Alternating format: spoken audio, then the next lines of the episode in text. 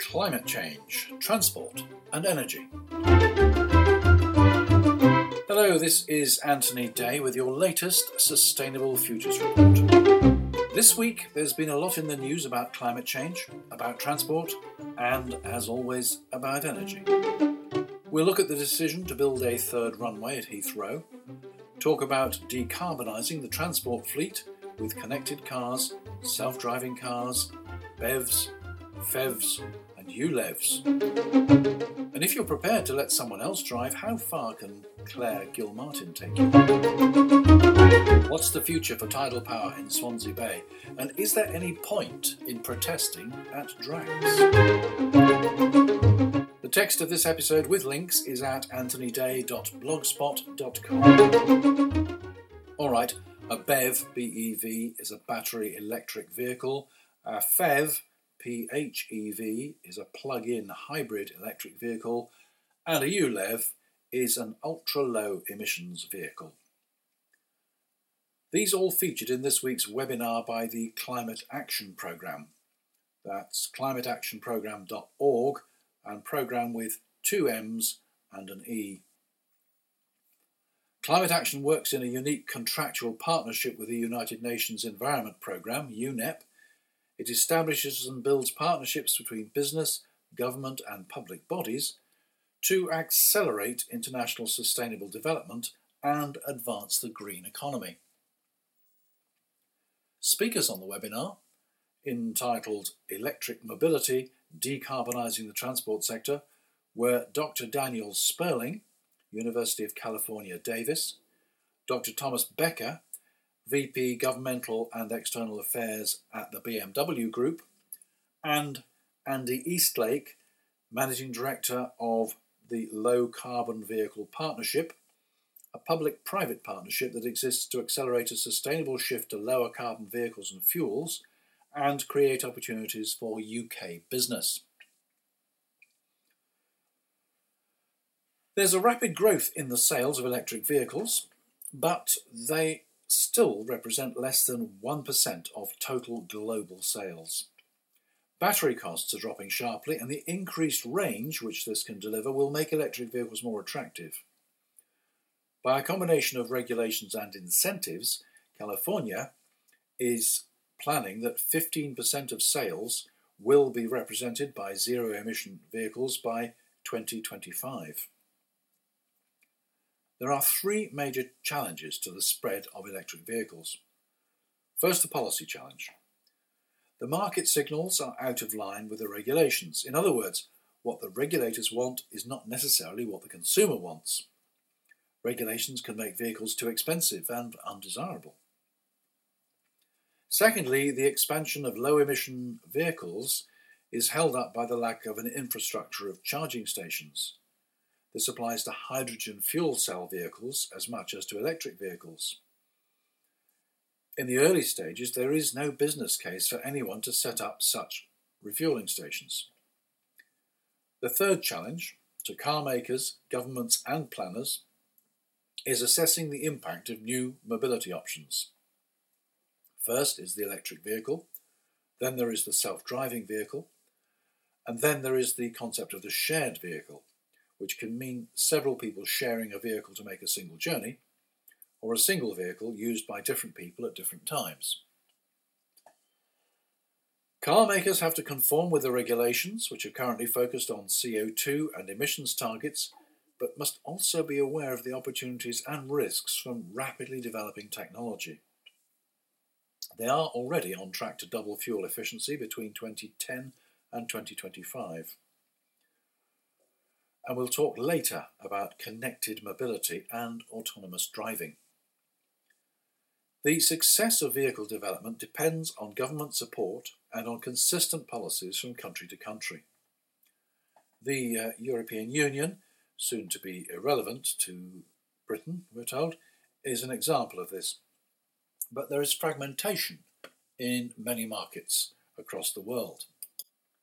This means that car makers must develop different models or different versions of models for different markets, which reduces economies of scale and raises prices. BMW is already in the car share market with its ReachNow app. For the moment, it operates only in Seattle and Portland in the US. The website reachnow.com tells us Find. ReachNow is a new premium car sharing service that makes it easy and fun to get from A to B. Our cars are readily available on street in most neighborhoods. Drive when you want it and for how long you want it. Your BMW or Mini is yours for just 41 cents a minute, promotional. Let an afternoon drive turn into a weekend. We won't bother you. Drop. When finished, just park it at any legal space within our home area and walk away. BMW is also active in Copenhagen in Denmark. There, a fleet of 400 BMW i3 electric vehicles is available to anyone with a travel card. This allows them to take the bus, train, metro, or water bus and complete their journey by car. They can drive the vehicle anywhere in Greater Copenhagen. Andy Eastlake of the Low Carbon Vehicle Programme, that's lowcvp.org.uk, reminded us that decarbonisation applies not just to cars, but also to buses and trucks and commercial vehicles as well. They already have an electric double decker bus, and trials are in progress with autonomous vehicles. The integration of these vehicles with conventional vehicles will be a challenge. In the UK, ultra low emission vehicles, battery electric vehicles, and plug in hybrid electric vehicles have 1.5% of the new car market. The major growth is in the plug-in hybrid sector as a result of grant structures and the company car tax regime. Consistency of regulation is key, both over time and between countries. The market will decide how quickly low emission vehicles will be adopted. Whatever technology delivers must be convenient and attractive to the consumer. For purely electric vehicles, range and charge time will be crucial factors. Consumers need to have confidence that the information they receive about the benefits of different types of vehicle or methods of ownership is reliable. They haven't forgotten the VW diesel emissions scandal. I think it has a higher profile in the US, where VW owners are getting their cars repaired, receiving compensation and or selling their cars back. Fines on the company have provided a substantial pot of money for developing the infrastructure for ultra low emission vehicles. An important driver of consumer acceptance will be urban air quality. The UK already has serious problems with this. As we saw last week, the government is even being taken to court for ignoring the Supreme Court's instructions to do something about it. By the mid 2030s, a dramatic fall is predicted in the UK population of conventional cars so that by 2040 the vast majority will be low emission vehicles. At least that's the ideal. By 2050, the national fleet will be divided more or less equally between battery electric cars, plug in hybrids, and hydrogen fuel cell vehicles. In other countries where it's more difficult to establish a viable infrastructure, the changeover may well take longer. We mentioned connectivity.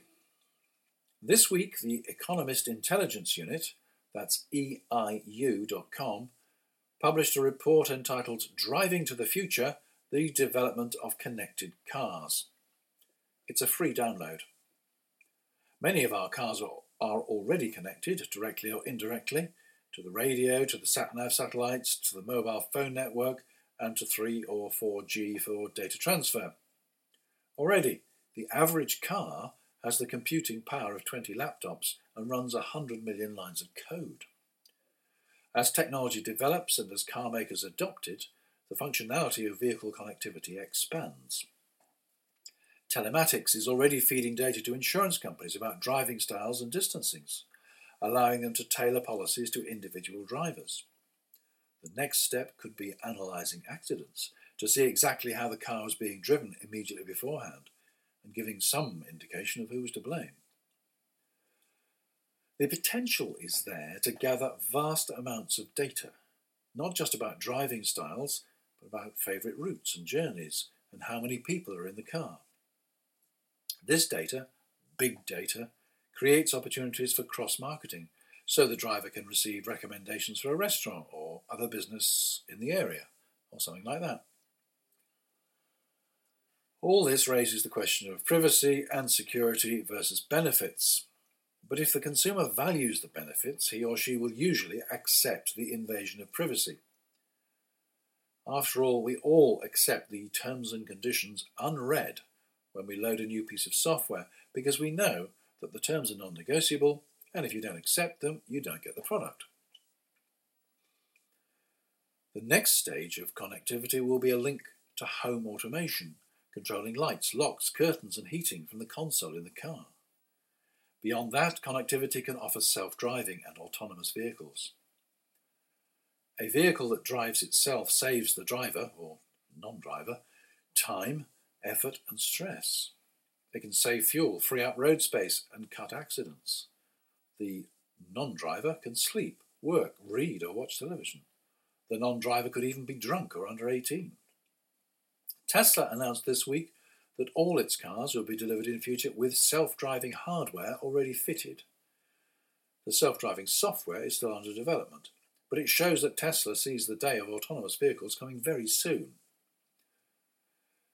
Tesla's autopilot option on the Model S is available now and will move the car from lane to lane when requested by the driver, checking that there is sufficient space, keep the car in lane automatically, and park the car at the end of the journey. It's not infallible, but 90% of fatal accidents are calculated by Google as due to human error. Computer control will be very much safer. The transition before cars are self driving will be the most difficult period as more and more tech is loaded into cars, all bidding for the driver's attention. We know that mobile phones take a driver's attention from the road. Even hands free phones are distracting. It's been calculated that interacting with tech can delay a driver's, a driver's reactions by 25%. In the US in 2014, more than 3,000 people died in accidents caused by distracted drivers, and 431,000 were injured. There are no clear or universal standards or regulations on what sort of technology is permissible in a car in view of the driver. Something which needs urgent attention. Other applications of connectivity relate to commercial vehicles. Platooning means using connectivity to run two or three HGVs, heavy goods vehicles, close together, speed and distance automatically controlled. The next stage is to have a driver only in the leading vehicle.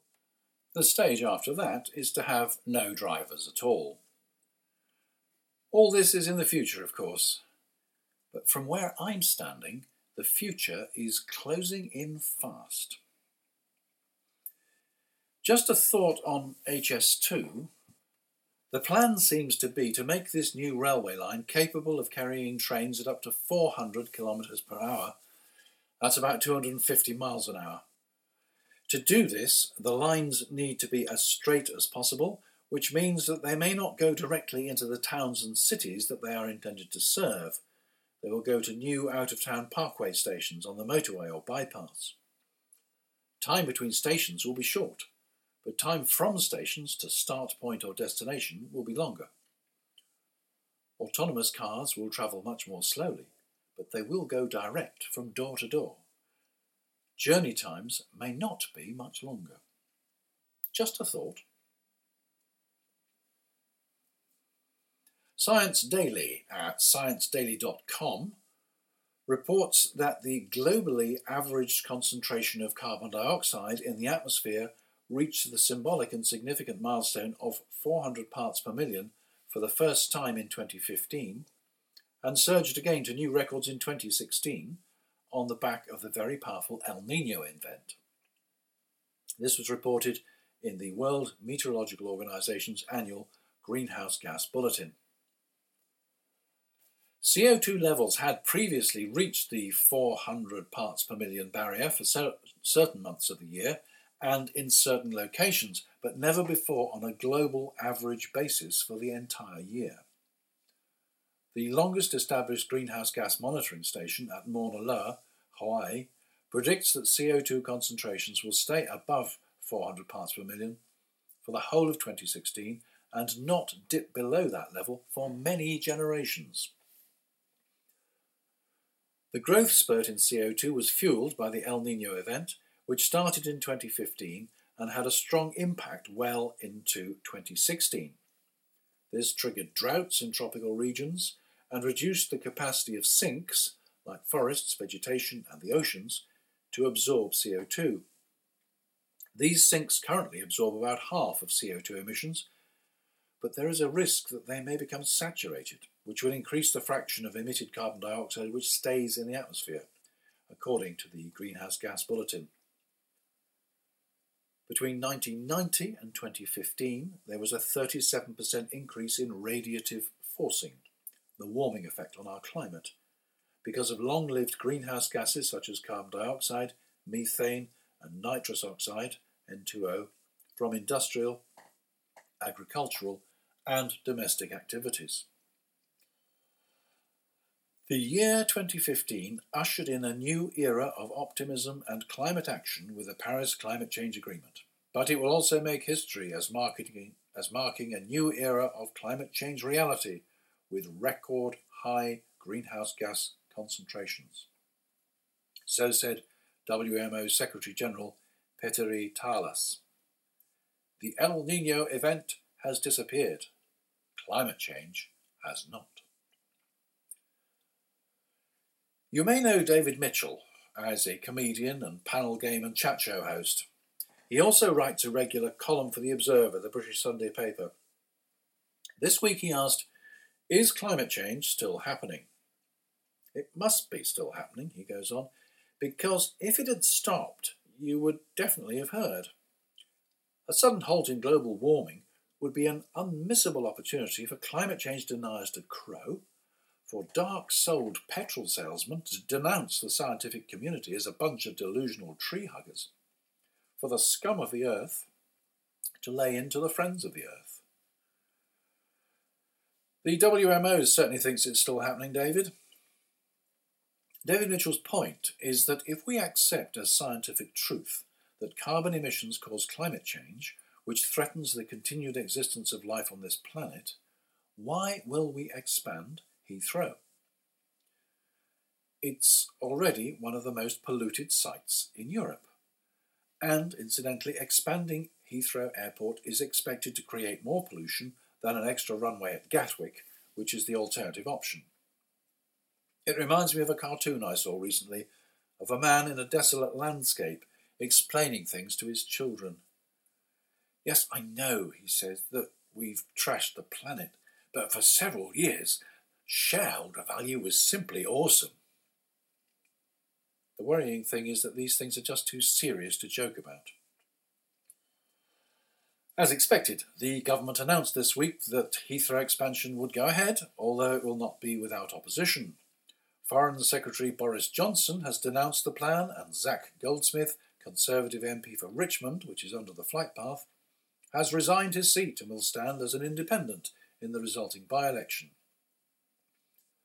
Prime Minister Theresa May has said that members of her government may canvass against the decision, though may not directly oppose the government. Subtle. It surely indicates splits below the surface of the party. The Richmond by election may also be a problem. In the Witney by election, which took place last week, following the resignation of former Prime Minister David Cameron, the Conservative ruling party saw its majority cut by some 80% as the Liberal Democrats resurfaced as a credible political party. In Richmond, the by election may be seen as an opportunity to pass judgment not only on the airport plans, but also on the government's handling of Brexit and on the performance of the Prime Minister herself. Given that in this constituency 70% voted in favour of remaining in Europe, the government could well have a fight on its hands. The Lib Dems are certainly pouring in all resources. Meanwhile, Caroline Lucas, co leader of the Green Party, joined the debate and reiterated that in a, week, in a week where the WMO said we were entering a new climate change reality, the decision was a disaster, and in conflict with Theresa May's own announcement that the UK was the second best country in the world for tackling climate change.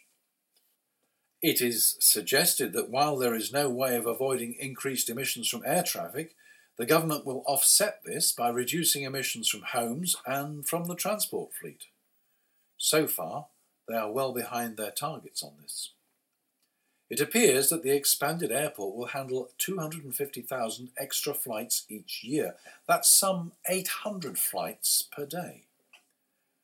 Many of the passengers will be transit, transit passengers, and therefore of no direct benefit to the UK, although may be of benefit to Heathrow's airport shops. British Airways is against expansion. It believes that the costs will be loaded onto airport charges with no perceptible benefit to the passenger. There is a decline in business flights, so aviation growth is driven by holidaymakers and by air freight. Why does air freight all have to go from Heathrow? Why do holidaymakers from across the country have to travel from Heathrow when it will frequently mean a long journey from home, maybe an overnight stay, and additional travel time eating into holiday time? A number of businesses in the regions have expressed support, but what is the journey to the airport actually going to be like? The M25 motorway in that area is already up to 14 lanes wide and frequently snarled up and solid. The passengers and air freight for those 800 extra daily flights will only make congestion worse. So it will not only be impossible to get to the airport, but impossible to get to places to the south and southwest of London. While the government has approved the plan to expand Heathrow, this has not yet been voted on by Parliament. This is not expected to happen for at least a year. Then the new runway will take 10 years to build. The inhabitants of Harmondsworth and neighbouring villages whose homes are scheduled for demolition will just have to sit and wait. We're told, however, that the decision to expand Heathrow demonstrates that a post Brexit Britain is open for business. Except to the biggest economic bloc in the world, perhaps, but that's another story. Clare Gilmartin, Chief Executive of Trainline, the world's largest independent online rail ticket retailer, says that only 20% of rail tickets globally are bought online. That means that 80% of rail journeys involve people queuing in stations. Her mission is to change all that. Trainline sells 100,000 tickets every day, one every three seconds, for 44 train companies across 24 European countries although it has less than 2% of the market. E tickets are available for 50% of journeys in the UK, and the plan is to make them available for 100% of journeys by 2018. So, if the airport is just too much hassle and you can't face a car share, just click on your phone and buy an e ticket to ride.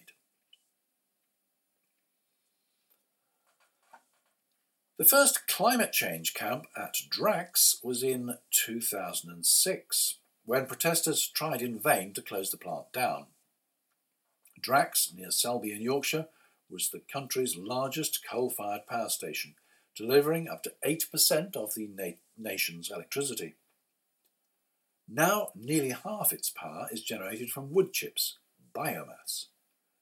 Last weekend, the protesters were at the gate again. This time they had no intention of disrupting the plant, but they wanted to draw attention to a £470 million subsidy which they claim Drax receives for being green. Biomass is renewable. If you burn wood but plant trees, these new trees absorb the CO2 that is released when the biomass is burnt. The trouble is that the CO2 is released here in the UK, some say more CO2 than if the plant was burning coal, but the trees are growing in the United States. That's right, the biomass is mainly imported from the US. They had to build chipping plants over there. They had to redevelop a port to handle biomass. They either built or converted bulk carriers, cargo vessels, to carry the wood across the Atlantic. They built new trains to carry the wood chips from the port to the power station, and they built new storage silos as wood chip has to be carefully handled to avoid premature combustion. Constructing every part of that supply chain had a carbon footprint. Operating every part of that supply chain has a carbon footprint. The protesters claim that there are nowhere near enough new trees to absorb all that CO2, and they describe the whole process as greenwash and a carbon con. Should the subsidy be withdrawn to force the plant to close? In practical terms, there is absolutely no chance of that, as Drax is such a major power supplier, and successive governments have dithered to the point that there is little to spare in the nation's generating capacity. At least the protesters have made us aware of grave doubts about whether Drax is truly sustainable. I admire Drax as a triumph of 1960s engineering, which has been retrofitted and upgraded as technology advances and regulations bite deeper. At heart, though, it's still a 1960s project. A bit like Concorde. And that stopped flying in 2003. I've had to hold over tidal power in Swansea Bay to a future episode. If you're really anxious to learn more now, go over to the BBC iPlayer and look for File on 4 for the 18th of October. Yes, that's it for yet another week. You can find out more and access other podcasts on sustainability and other topics at the Better World Podcast Collective site. You can find it at narrativematters.co.uk slash better world podcast collective. Your feedback to mail at anthony-day.com is always eagerly received. In the meantime, have a very happy Halloween, and I'll be here next Friday. Bye for now.